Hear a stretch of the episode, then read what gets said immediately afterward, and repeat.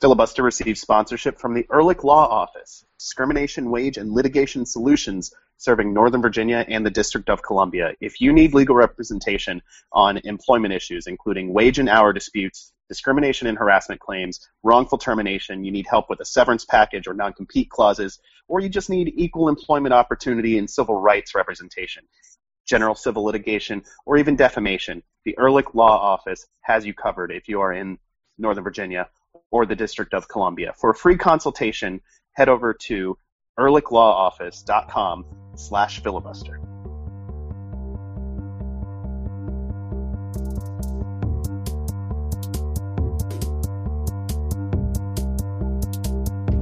I'm just saying it's an antiquated structure. that wastes ink, and there's no reason for an Oxford comma. Most one comma time. is one comma is not that much ink. No, but it is a little And it- bit and it ink, and it adds next to no clarity most of the time. It adds plenty You've of lost this. You've lost this one as far as the bla- the blog goes. The blog's position is that the Oxford comma is good, just, and right. the blog Good is wrong on this one. just Top of top of the and right. masthead. Yeah, yeah, you're not on the top of the masthead anymore, Adam. So sorry. Well, I am going to keep fighting this good fight because the Oxford comma is a silly, antiquated little structure that most right-thinking people, in fact, all right-thinking people, agree is not necessary most of the time, and therefore can be done away with almost all of the time. And I will stand by that position. Goats. You were incorrect. Jason, Jason is on point. Hey, hey, welcome in. This is Filibuster, the Black and Red United podcast. I am Adam Taylor, joined by Jason Anderson and Ben Bromley. We are all from the unfortunate haven of Oxford commas, blackandredunited.com. That's where you can find us writing about DC United, the U.S. national teams, and a lot more. We've got a good show for you tonight. We are talking about the U.S. men's national team, who are playing as we record uh, up in New England against Brazil in an under-attended game at Gillette Stadium. Um, we're going to talk about the 2-1 win over Peru. We're going to talk about DC United's upcoming trip to the Mile High metro area. I guess they're not actually playing in Denver, but close enough. They're going to Colorado to play, and we'll talk about the Concacaf Champions League game against Arabe Unido when DC United can clinch advancement to the quarterfinals. So wouldn't that be nice? Before we get to any of it, though, Ben, what are you drinking tonight? I am drinking something really regular and not exciting at all because I had exciting pickle juices in recent weeks and did not feel like doing that this week because they ended up being not great over the long haul. So I'm just doing uh, rum and coke to be just traditional, easy. I know it's delicious. All right, nice Get simple rum. highball. Yeah, exactly. What's the rum? Uh, Cruzan. Okay, Alright. that's a good. That's a good rum. Yes, yes, it's a good, it's a good, uh, it's a good uh, dark, not dark rum, but a good, what is it? Brown rum? That's not the word. Aged Spiced. rum. No, not spiced, aged. I guess yes. Okay, Yeah, not, not white rum. White, white, white rum is pointless. Don't buy white rum, kids. you can make Yeah. uh, mojitos out of it, or caipi- no caipirinhas or cachaça. Never mind. and they're Brazilian, which is evil tonight, uh, Eh, or something. um, I, the, I, I feel about rum the way a lot of people I know felt about, well, and still do feel about bourbon, uh, which is I drank entirely too much of it in college and cannot handle it now. My, as, as a slight digression, when I was growing up, my mom would always have a reaction to just the word tequila, and she would just go, "Demon tequila," and and when when she first started doing it, I was too young to ask what the story was, and now I definitely, definitely, definitely do not want to know what the story is. So, yes, that, that that's my anecdote about bad reactions to liquors as regards to my mother. Well, the U.S. defense also has a bad reaction to possibly uh, Do- do- Who knows? Do they, do they need some tequila right now? They they they're going to want to drink some after this one. That's Um, embarrassing. yeah, that was that was rough. Uh, like I said, the USA are playing Brazil right now, and uh, at least two thirds of this podcast are watching it uh, on slightly unsynced Yes. uh, streams, uh, perfectly legal but- streams. But Adam, you, you you padded it out long enough with your reaction that I got to see what was going to happen. yeah, I was trying to I was trying to wait to bring it up until You know, until then. Uh, Jason, what are you drinking tonight while you watch replay after replay of Hulk's goal? of, of confusion and sadness. Um, so I was at the beach over the weekend, and while most of us stuck to liquor, there was a run to the store to buy some beers. Um, but everyone, the people, half the people that bought beer left it behind after they left, and the other person that purchased some beer didn't want to carry his home. So I carried the remaining four beers, um, or well, three beers, because what I'm drinking is actually a small town brewery of uh, let me look at the side because I've never heard of them. Uh, La Crosse, Wisconsin. Uh, it's not your father's root beer. It's a alcoholic root beer. It's not a little alcoholic either. It is 5.9 percent. Um, but it tastes like a pretty decent root beer, uh, which makes it an extremely dangerous drink because you can't tell that you're drinking an alcohol. Um, it's not bad. Uh, I'm surprised by it. I actually read a, uh, a an article recently about the rise of uh, boozy root beer, and Mhm. not your father's. I think was was one of them that was that was name checked that might have sold a stake to a, a larger um, Okay. brewer so that they could you know expand operations and and get into more places. So uh, look for look for more boozy root beers. I think Sam Adams actually is has made one and Yeah. is going to be starting to distribute it soon. So The That's a- that's a thing. extras- The only reason we had extras is that the person that bought it, uh, she decided that she wanted it to taste a little more boozy and less like a just a straight root beer, and was like, I'm not necessarily a fan, so she just left it in the downstairs fridge, and the rest of us picked away at it until there was one bottle left, which came home with me. excellent. I have gone uh, somewhat more traditional for this show, which is not to say it's a tr- traditional beer at all. I'm drinking Flying Dog's wonderful Dead Rise Old Bay Summer Ale because summer just won't quit. It seems like, and as much as I want it to be September, um, it, it feels more like July here in DC. So But it is September, Adam. yeah, yeah tell that to the weather, dude, because I don't but, believe it. But but it is. All evidence seems to point to the But contrary. Calendar says. We don't really get September weather until like the second half of September. And then Yeah. it's really nice until Halloween, and then it And I mean, come immediately on. start, it's immediately bad again. That's true. It's If- like the best it's your- six weeks of the year. If this year's spring is any indication, we won't have any fall, and it'll per, it'll be summer until October, and then immediately into snow. It, it's basically going to be that bit from Monty Python and the Holy Grail. Yep. Someone's going to have to eat Robin's minstrels. I already ate dinner. So did I. Sorry, Ben. It looks like you. Nom, nom, nom, nom, And- nom, nom, nom, nom, nom. And Ben ate Robin's minstrels, and there was much rejoicing. Yeah. All right, let's get to the soccer. Thank you guys for picking up what I was putting down. Hey, We didn't script that, everyone. Believe it or not, we actually completed a bit without someone pulling the rug out from under it, and someone usually being me.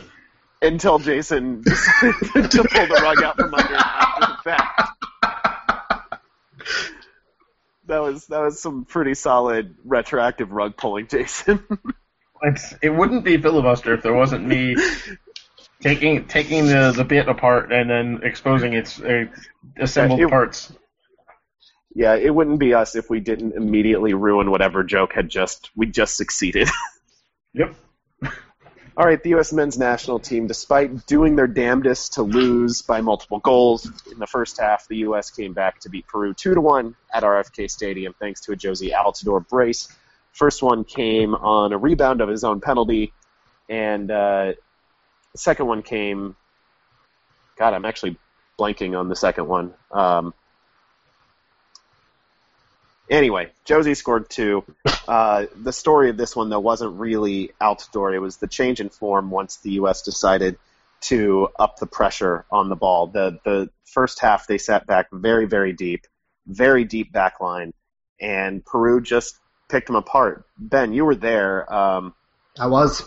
It, it I, I can't imagine you were having that good of a time in the first half, especially surrounded by Peru Peruvian fans chanting "Ole."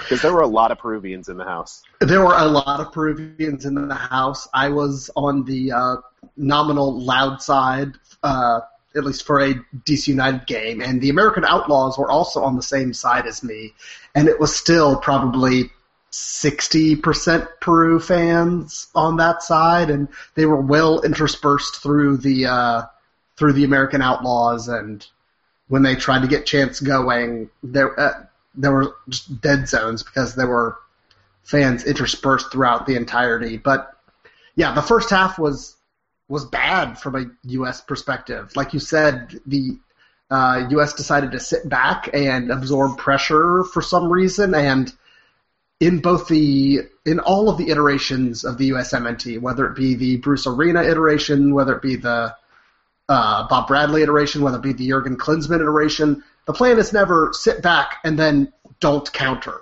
which seemed to be the United States plan in the first half of this game.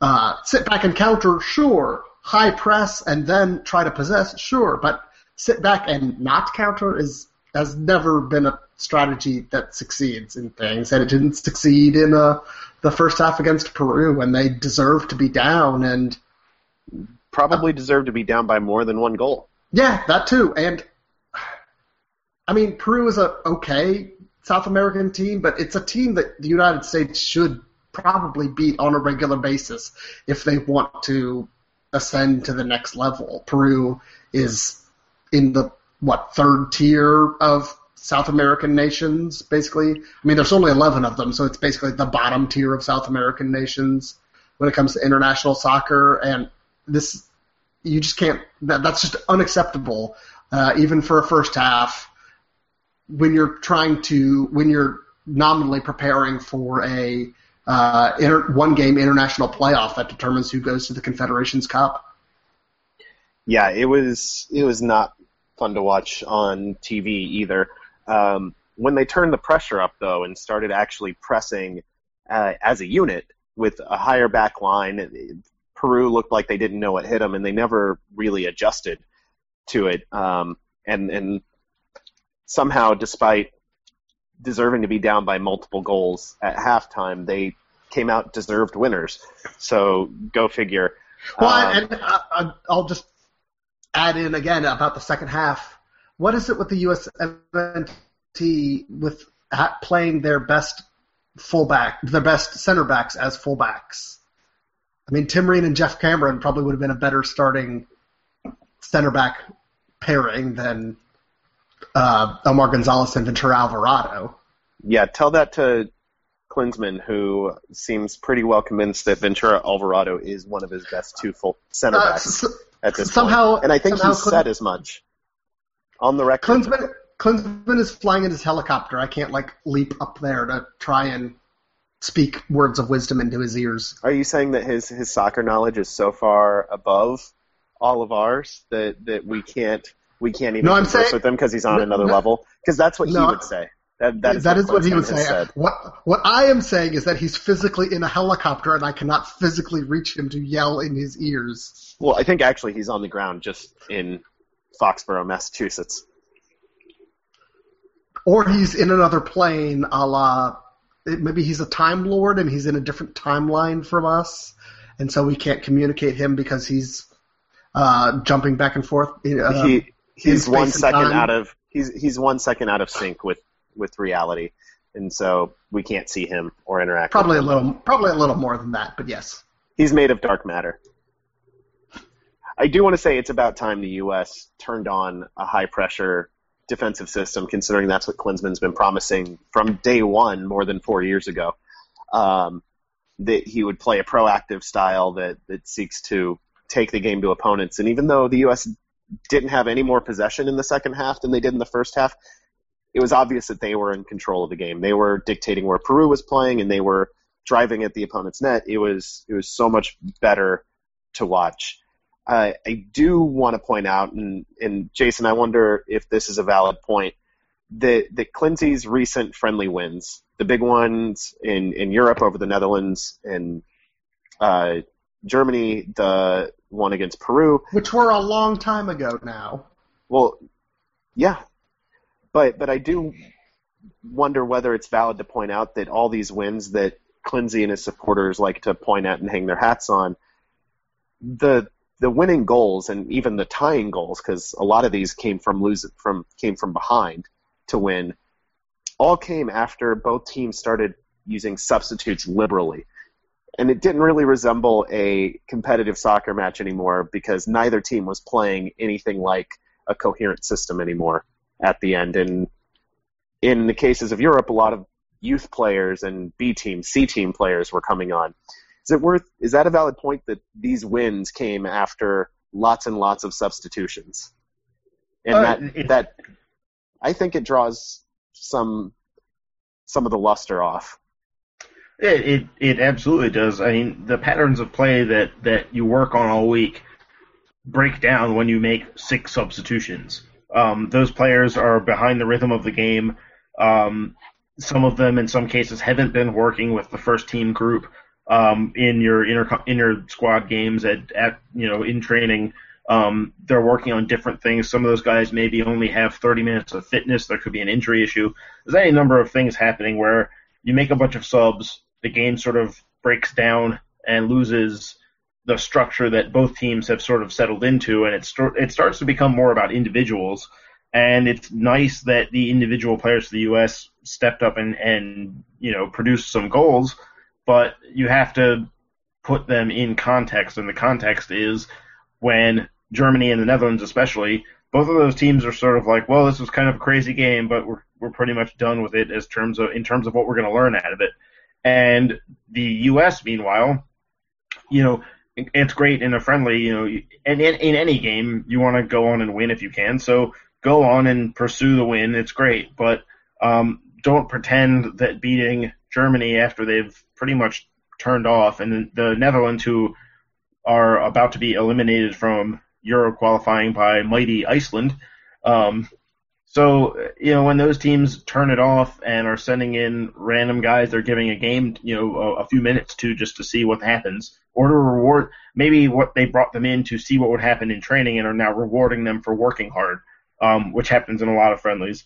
Um, all of that uh, kind of factors in to say, well, yeah, you know what, this wasn't that big of a deal. Um, Peru, not not on that level by any stretch of the imagination, but um, it's a friendly, and that's why the, the U.S. is a great record in friendlies because we maybe don't know how to turn it off. Um, which is a good thing at times um, to be hyper competitive to that point. You're going to win more being that way, but it also kind of means that you're going to end up with some some wins that look a little better than they actually are.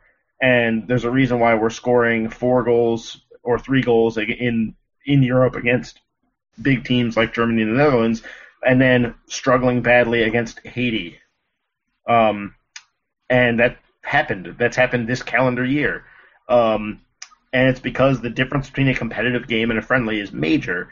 And I would much rather the U.S. win the Gold Cup and get clobbered playing random European friendlies than the other way around. But uh, I, I guess at this point, if you're trying to defend Klinsmann, you have to fall back on friendly wins because in real games, they tend to get badly outshot. Um, bad, you know, forced to play entirely in their own end, entirely reliant on goalkeeping, um, which, you know, heaven forbid we get to the day where one of our good goalkeepers is unavailable and one of Klinsmann's uh, inexplicable next choices comes in because he's choosing wrong every time. Um, because then we'll see that, you know, it's not a bottomless supply of good goalkeepers. Um, just just wait till Sean Johnson starts in the 2018 World I, Cup. I would be fine with that so long as it's not William Yarbrough. I'm I'm willing to, you know, I, am already at the like concessions stage of dealing with it, where you, I'm like, okay, you're already bargaining, yeah, yeah, just just please no Yarborough. He's not even starting in Mexico. He's not even starting there. And even if he were, he's still not better than. I mean, if if I were, I mean, Bobby Shuttleworth is in uh, New England. Could he come out? He's better than Yarbrough, um, and he's starting for his club, which is supposedly important. But you know what Klinsmann says doesn't necessarily translate to action. Well, he usually does just the opposite of what he says. If Klinsmann Right. says something, there's a very good chance he means the opposite of it. Uh, he says the word bummer a lot, and I feel like he is the bummer, and that's where I'll end. I'll end on that. Uh, the U.S., despite Geoff Cameron and DeAndre Yedlin insisting on passing to players in yellow shirts, the U.S. have Oh. not conceded another goal yet. Uh, we'll see if that's still the case when we come back from this quick break. Uh, stick around. This is Filibuster, the Black and Red United podcast. Hey Ben, you know how you're always going on and on about legal advice on this show, Well, and yeah. not, and you never ever use the term correctly. Well, of course not. I try not to use the term correctly. Right. Our new sponsors, the Ehrlich Law Office, they do use the term correctly all the time. In fact, that is what they do. Oh, so if I actually wanted legal advice, I should probably go to them. Yeah, exactly. If you're in Northern Virginia or the District of Columbia, they handle employment issues, general civil litigation, defamation, lots of stuff. Uh, they have you covered. Jason, I'm sorry, they do not have you covered because you are in Maryland, where they are not operating just yet. Uh, fine. So, Ehrlich Law Office, it's a it's really good people. Uh, Josh is their their main proprietor, Josh Ehrlich. Uh, he's a law school friend of mine. His, one of their their attorneys, Ben. Uh, a lot of our listeners know him from games and, and other places. So, guys, for a free consultation, go to ehrlichlawoffice.com slash filibuster.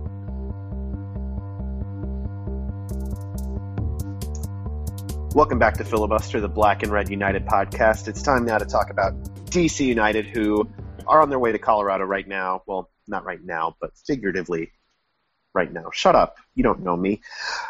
They're going to Colorado this week. Maybe if you had put an Oxford comma there, it would have been more clear. there was no opportunity for an Oxford comma and no clarity to be added at all. There was not a list. DC United are going to Colorado on Saturday for game 9 p.m. on Comcast Sportsnet, Mid Atlantic, and MLS Live.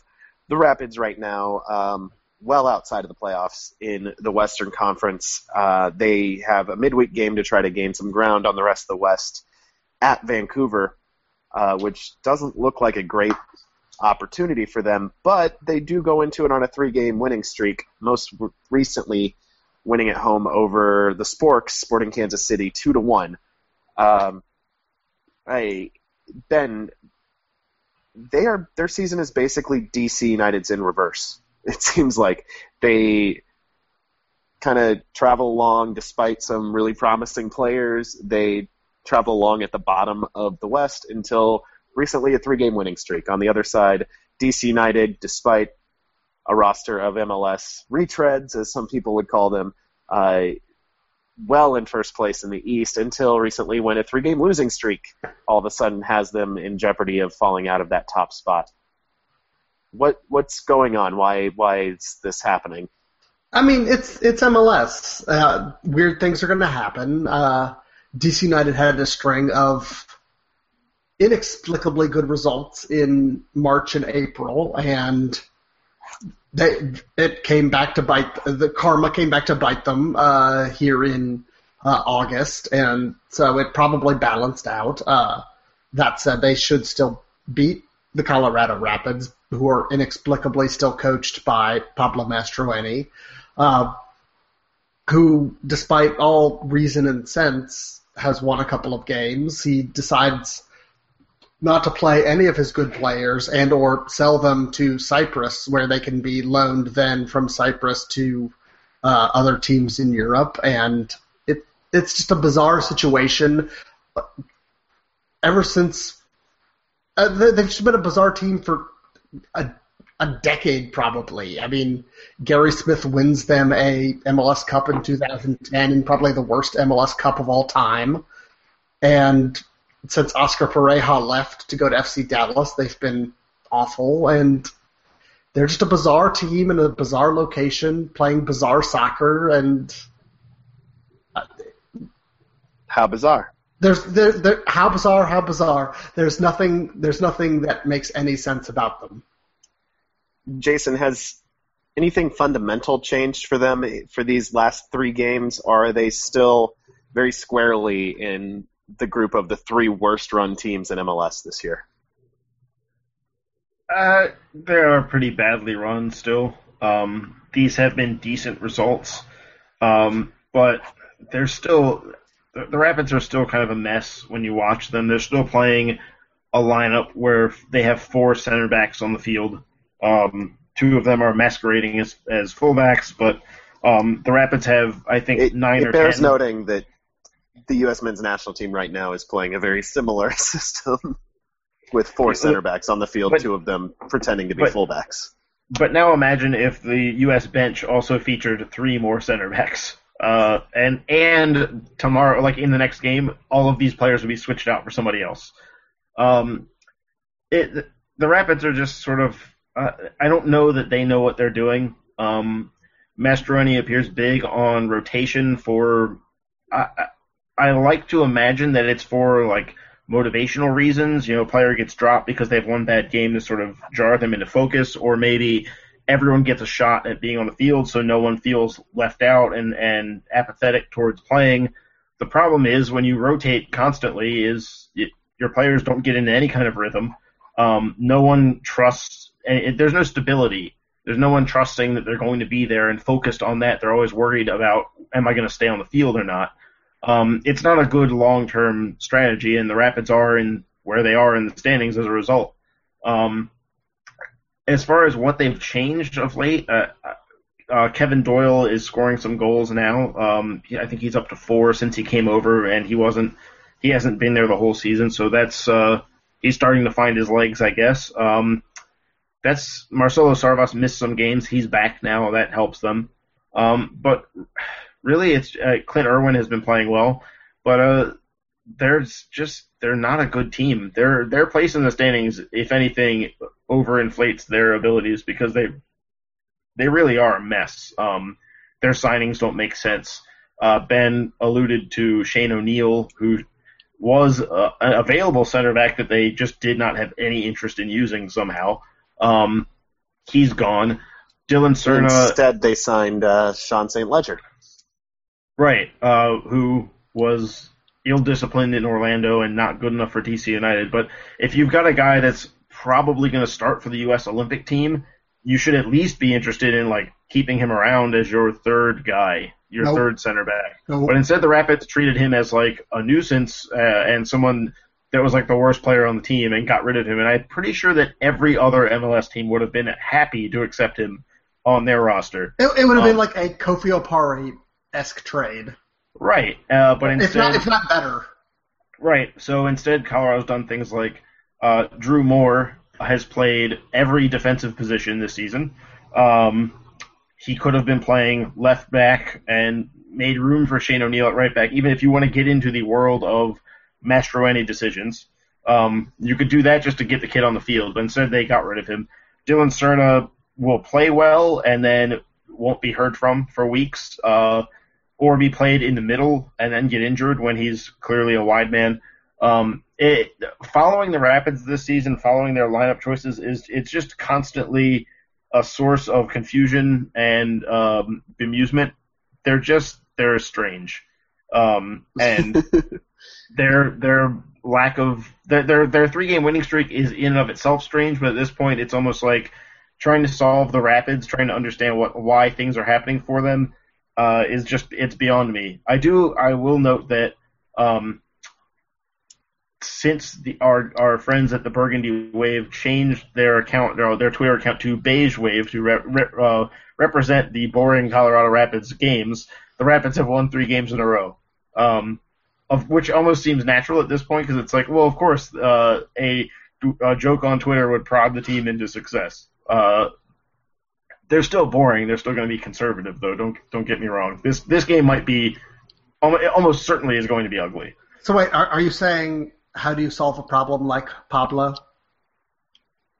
I, I'm saying that how do you solve a problem like the Colorado Rapids? Because I don't know that they're the people above Pablo Mastroeni know what know what to do, um, other than sign players who have Premier League experience, whether or not they're any good. or whether or not they're in their mid 30s.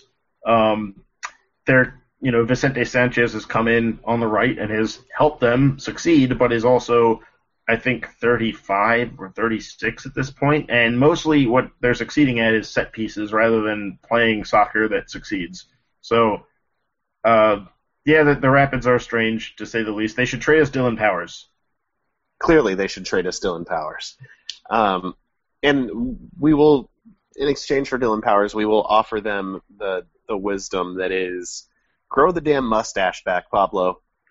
Pablo Mastroeni the most interesting thing about the Rapids was your mustache, and you got rid of it, which if, is completely actually uh, in character for for him, getting rid of something interesting and good.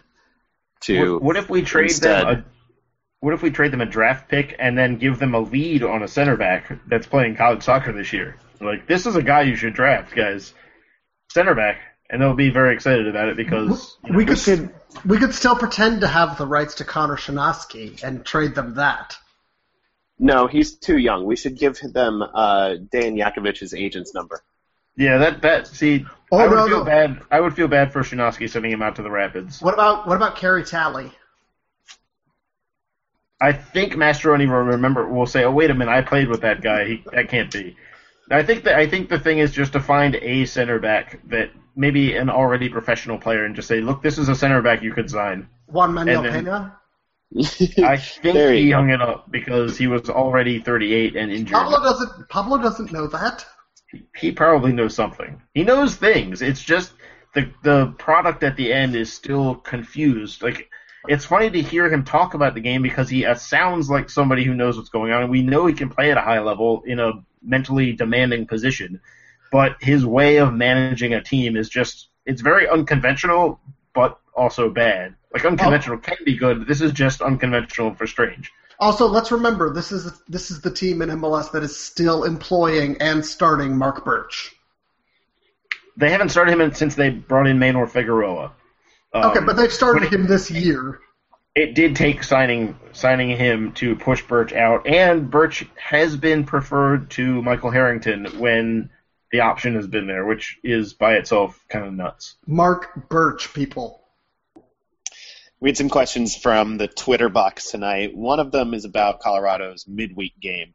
Uh, Shane, who is at Enkymion, E N K Y M I O N, on Twitter asks us at filibuster DCU, uh, will Colorado prioritize that midweek game at Vancouver over the DC United game, and, and what effect will that have?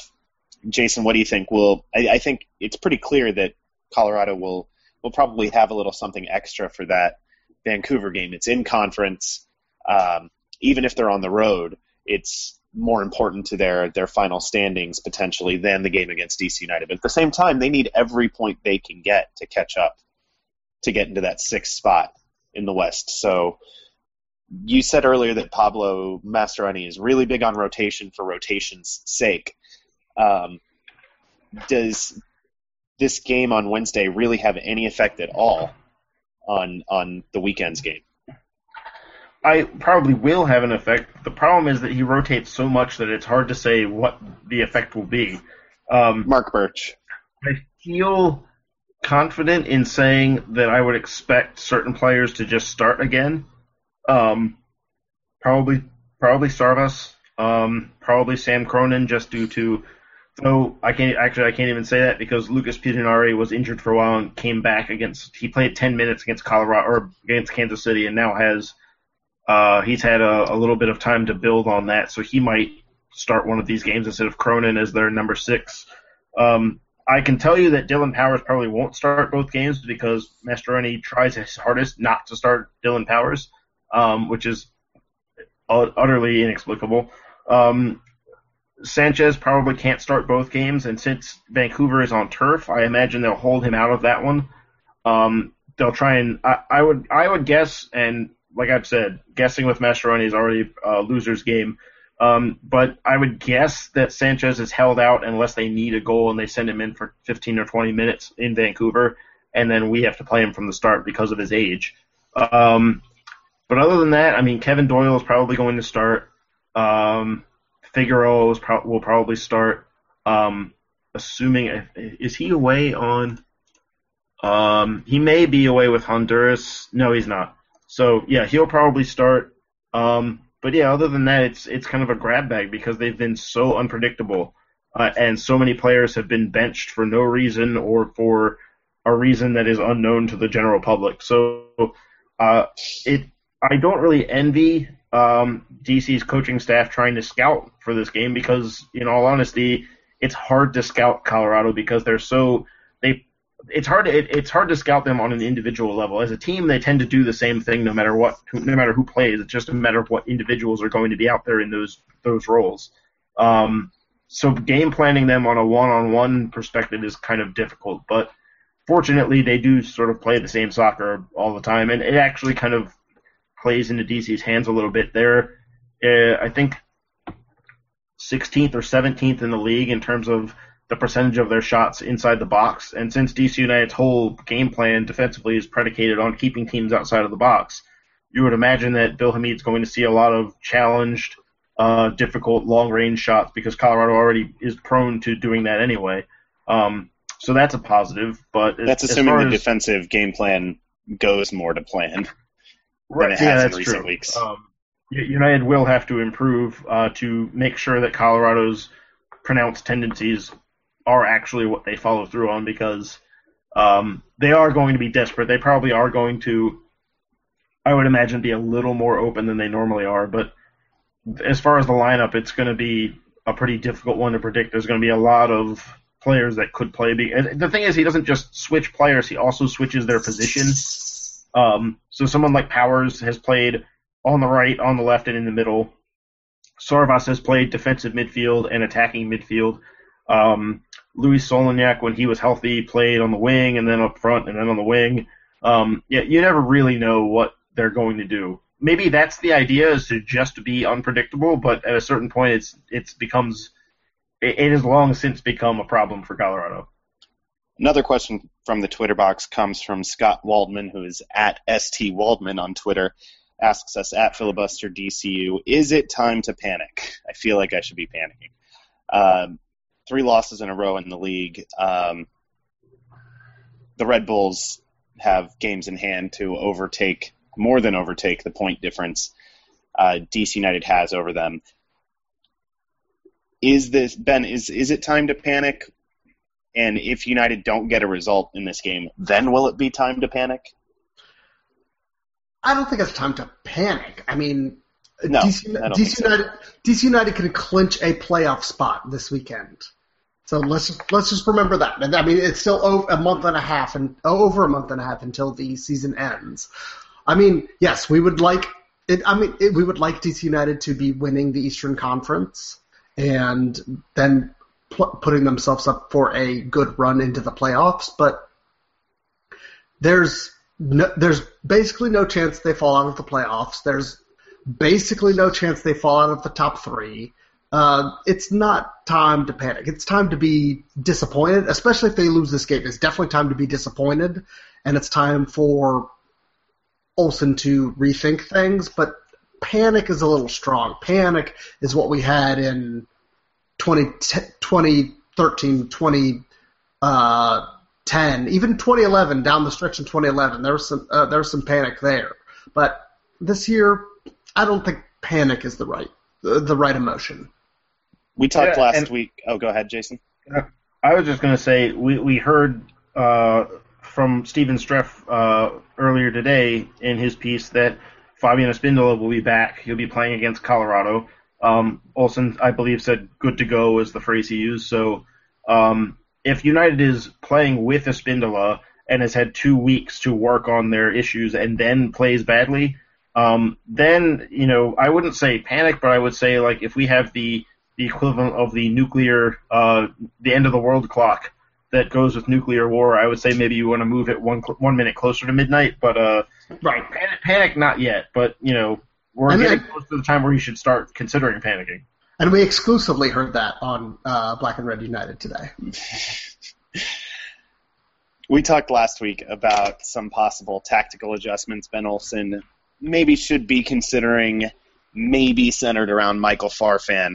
uh, switching up to the four one three two that that worked so well in uh, in Vancouver when DC United went there and won. Jason, having thought about it for a week, do you still want to see that come come Saturday? And do you think that Colorado and therefore two is a good candidate to play it against? Uh, I think Colorado's a good team to play it against because they're already they have a tendency to be conservative, and they also have a tendency to play kind of narrow. Um, unlike our next game after Colorado, which is against Columbus, Columbus wants to play very wide open. They want to get a, you know touch line and touch line, really spread teams out. The Rapids are very conservative. They're a very guarded team. Um, they do tend to keep a lot of possession at home, but it's it's a lot of it is about defending uh, and keeping the ball just out of um, a way to protect yourself. And the other thing is that they've fallen behind a lot, so they've ended up with more of the ball because a lot of MLS teams take the lead and then get defensive. Um, I think with the narrowness that the Rapids tend to play with, the lack of width, as we discussed, their fullbacks. Figueroa has played plenty of left back, but he's also played plenty of center back, and he's the only sort of appropriate fullback that they're going to start most likely. Um, I say most likely, like I didn't just completely undermine that before, but um, they're not going to have a lot of dangerous width. Um, even their wide players that will be playing in the midfield are tending are more likely to come inside. So uh, I would say this is a good a good game to try it out because United can get away with a little bit of a concession defensively and try and win this game by getting getting out in front, scoring a goal, and then making the Rapids try and deal with the fact that they're just not a high scoring team. They're one of the lowest scoring teams in MLS. Um, they're pretty reliant at home on non goals other than open play. They're not a team that tends to score a bunch from or without set pieces and penalty kicks and things like that. Um, so I think United can take a little bit of a risk and try and get the lead in this game. And we've seen them go on the road before and surprise teams a little with a little more aggressive, uh, a little more of an aggressive game plan, and then settle back in to defend from there rather than defend and defend and defend and then hope for the best. Because I think the Rapids are a team where you kind of want to take their legs out from under them early rather than let them start to feel good about themselves. Um, and and the other thing is, if you're aggressive in this game, their tired legs from playing midweek, they're going to show up. It's going to be a little more pronounced in the last 30 minutes. And since United's playing at altitude, you kind of want something to mitigate that. Um, United's going to get tired as the game wears on, so if you can tire the Rapids out a little bit by making them defend a lot, it, it the out the the obvious display of fatigue won't be so obvious um, with dealing with the altitude. It also helps to not have an even game or be behind a goal in the last 30 minutes in Colorado. It's a bad idea in general. Um, you play, you know, go get the game, go score the goals while you've got the legs to do it. So I think from a lot of fronts, I prefer to see that, but I'm almost more focused. I, really, I'm just more focused on playing like a coherent game of soccer first and foremost. Um, and if that's out of the 4-4-2, if that's the structure that that has done the best in practice, then so be it. Um, but whatever is going to get them back on course and back playing smart soccer and not being so naive defensively and and uh, so prone to giveaways in, in bad moments, then I'll take it. If it's a back five, I don't I don't I don't really care. Please so, don't play a back five. please don't play a back five, Ben. Uh, if we don't see Farfan against Colorado, I imagine we will see him on Tuesday against Arabe Unido, and we're gonna we're gonna talk about this game a little bit, even though we will record another show between now and then, just because I think a lot of you guys won't listen to that show. It won't come out until the day of that game. So, so let's go ahead and preview Arabe Our, Unido our, a little our bit. stats disprove that, Adam. A lot of people will, and we'll, we can talk about it again next week. Don't don't throw numbers at me, Ben. Come on. Maths. Don't, don't undermine me on dur- during the podcast. That's all I ask. Hold It's on. very That's, We- that, that, that, that's, fought- that's, that's my job. We fought a war not to have to say maths when it, it's just math. we have so many different conversations happening at the same time right now. Goats. Ben, what do you want to see against Arabe Unido? I want to see the same lineup we've seen. I want to see the backups. Uh, I, I mean, I want to see some of the backups transition into the first team, uh, specifically Michael Farfan and Miguel Aguilar. But if they don't feature over the weekend, which I don't expect them to, uh, I want to see them start. I want to see them play well. I want to see them play with the rest of the backups because I want to see the uh, majority of the starters get rested again. Uh, I want to see some Chris Pontius uh, against Arabe Unido. I want to, despite everything, I I still think he can. He is a useful piece, and I want to, I want to eventually see him get kicked back into gear. And Way to uh, use a way to use a Ben Olsen phrase there. yeah, yeah. He's a real piece for us. Yeah, he is.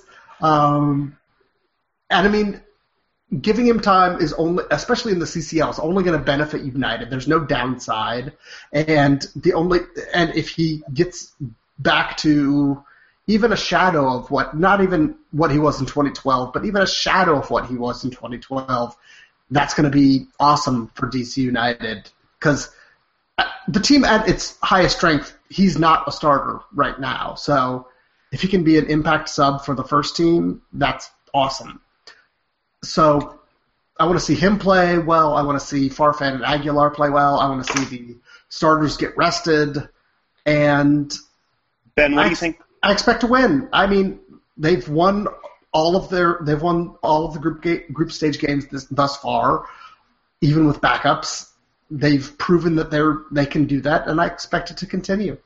What do you think of the argument that, that we've heard from, from some of our readers and listeners, in fact, uh, that United should play more of a starter heavy lineup against Arabe Unido, clinch the group, and then go for what will probably be the number two seed with a weaker lineup down in Jamaica against Montego Bay. Make sure you get the win and get go go for a perfect record because Arabe Unido, I think, is generally considered by most everyone to be the stronger of the two opponents. And so you you guarantee a win, the thinking goes, by playing the starters or, or more of the starters against them. And Sure, then sure, but you then you have a, a better seed because the Galaxy are gonna they're gonna take the number one overall Yeah. seed. It seems like I mean, uh, sure, but Arabe Unido is at home, right? It's at RFK. right. Yep. It's our, it's here in So- DC. So you have the luxury of having all of your all of your starters or a number of your starters on the bench ready to jump in at any moment. I mean, obviously you can't start all of them. You can't bring in all of them, but you can still start a largely reserved lineup, and then you, if it's not going the way you want it in the uh, in, at the beginning of the second half, you can bring in Fabian Espindola or Chris Rolfe or Alvaro Saborio at the beginning of the second half because they don't have to travel to Panama or to Jamaica, and you can still give a, most of the players the rest that they need. So I, I don't I don't buy into the to starting a largely starter lineup. And I especially don't think that Ben Olsen buys into that. I think Ben Olsen will definitely start a highly reserved lineup like he's proven that he's going to do. And last year at least, it worked out well. They won all of all of their group stage games last Yeah. year. Yep. Perfect record. Yeah, so I there's nothing in Ben Olsen's record to prove that he shouldn't do exactly what he's been doing. So Yeah, And- six and- games so far in, in group stage the last two years. and having the Perfect ga- six and zero and zero record. and having the game at home especially allows him to have whoever he wants on his bench, and he can bring them in whenever he wants. So I think those com- that combination, he's going to play the backups just like he has, and then he'll have whomever he wants off the bench whenever he needs them. I think that's exactly right, Ben. Jason, what should we expect from Arabe Unido in this game? Uh, probably a little more of a defensive outlook. Panamanian teams don't have a good record of going on the road and, and succeeding. Um, so they're definitely going to be more cautious than the team we saw down there, where it seemed like every time they got the ball in the midfield, they were trying to put someone through on goal. It was always about scoring a goal as fast as possible um, from whatever that moment was that they received the ball. Um, I don't think we're going to see that. We're going to see more caution. Um, two holding midfielders, whether they change formation from 4-4-2 to 4-2-3-1, I still think it's going to be two out-and-out holding midfielders. Um, and I think we're not going to see the fullbacks jump into the attack as much. Um, now, will they stay like that? It, probably it depends on the score because they have to win the game to stay alive. If if if it finishes in a draw, United wins the group. Um, so, which also goes into Ben's argument that they're going to play backups. That they only have to get a draw to clinch the group, and ultimately that matters a lot more than the seeding issue. Which the Yeah. the seeding issue won't really. We won't even really know what quality opponent we're playing until next spring because those teams will change things up in the off season. Um, We learned we learned early this year seeding doesn't matter. Right. You know, Alajuelense improved vastly in the offseason because they were in the Champions League, not because they were the eighth seed, but because they were in that they had that game and that was enough. Um, so I'm not really that concerned about the seed as much as I am just, you know, the league is going to take importance, especially given the position United is in, where they have, they have not lose a home game to a team that they are very much superior to, um, and a team that is known for not traveling very well internationally. Uh, so I, I think the main thing for United is they're going to have to deal with a team that's that's bunkered in. They're going to have to open them up. Um, Miguel Aguilar becomes very important at that point because he's going to stretch the field. He's going to be able to dribble dribble past a layer of defense and break things open a little bit. Um, and that that's really important. I think um, Jairo Arrieta should be looked at to have a good game because I think Arabe is going to play deep, which means he's not going to have the opportunity to run offside as much. Um, which is always good. When he's not running offside, he tends to be making pretty dangerous runs. And when teams defend deep against Arrieta, they're going to find more of a problem because now they're not catching him offside. And that's kind of the main way MLS teams deal with him is like, well, let's just catch him offside because he will do that. Um, but Arabe has had a long history of you go on the road, defend deep, look to try and win the game on a set piece, or um, look to provoke uh, some unpleasantness and get your opponent down a man. Um, that's something United's going to have to look out for because this is the Champions League. Things tend to get ugly a lot. Um, we're going to see some pushing, some some kicking people after the play, some refereeing that makes everyone upset. Um, so I would expect definitely a, it's a difficult match because it's always difficult to break down a bunkering team of professionals. Um, but it's still a game that United backup should win it. They should win a little more comfortably than they did down in Panama because they've the, the game is really going to set up for them to focus on knocking the ball around and waiting for an opening and taking advantage of it rather than having to defend so many attempts at a killer ball from midfield over and over again. Anything else you guys want to talk about before we wrap up tonight? Uh, I would say go to the beach if you get the chance. Or to the mountains. Yeah, the mountains are nice. Basically, go to California where they have both in close No. proximity. No, don't do that. That's far. California's nice sometimes. Yeah, but Virginia also has nice mountains. but not near the beach. Thank you all for listening. Find us at blackandredunited.com. We're on Twitter at filibusterdcu, at blackandredu. Send your emails to filibusterpodcast at gmail.com. As always, we accept love letters, we accept hate mail, and we accept advertising inquiries. We're on iTunes, we're on Stitcher, we're on SoundCloud. Uh, tell a friend about the show. You'll have our eternal thanks and gratitude. For Jason and Ben, I'm Adam. Thank you again to our sponsor. Say goodbye, Jason. Goodbye, Oxford comma.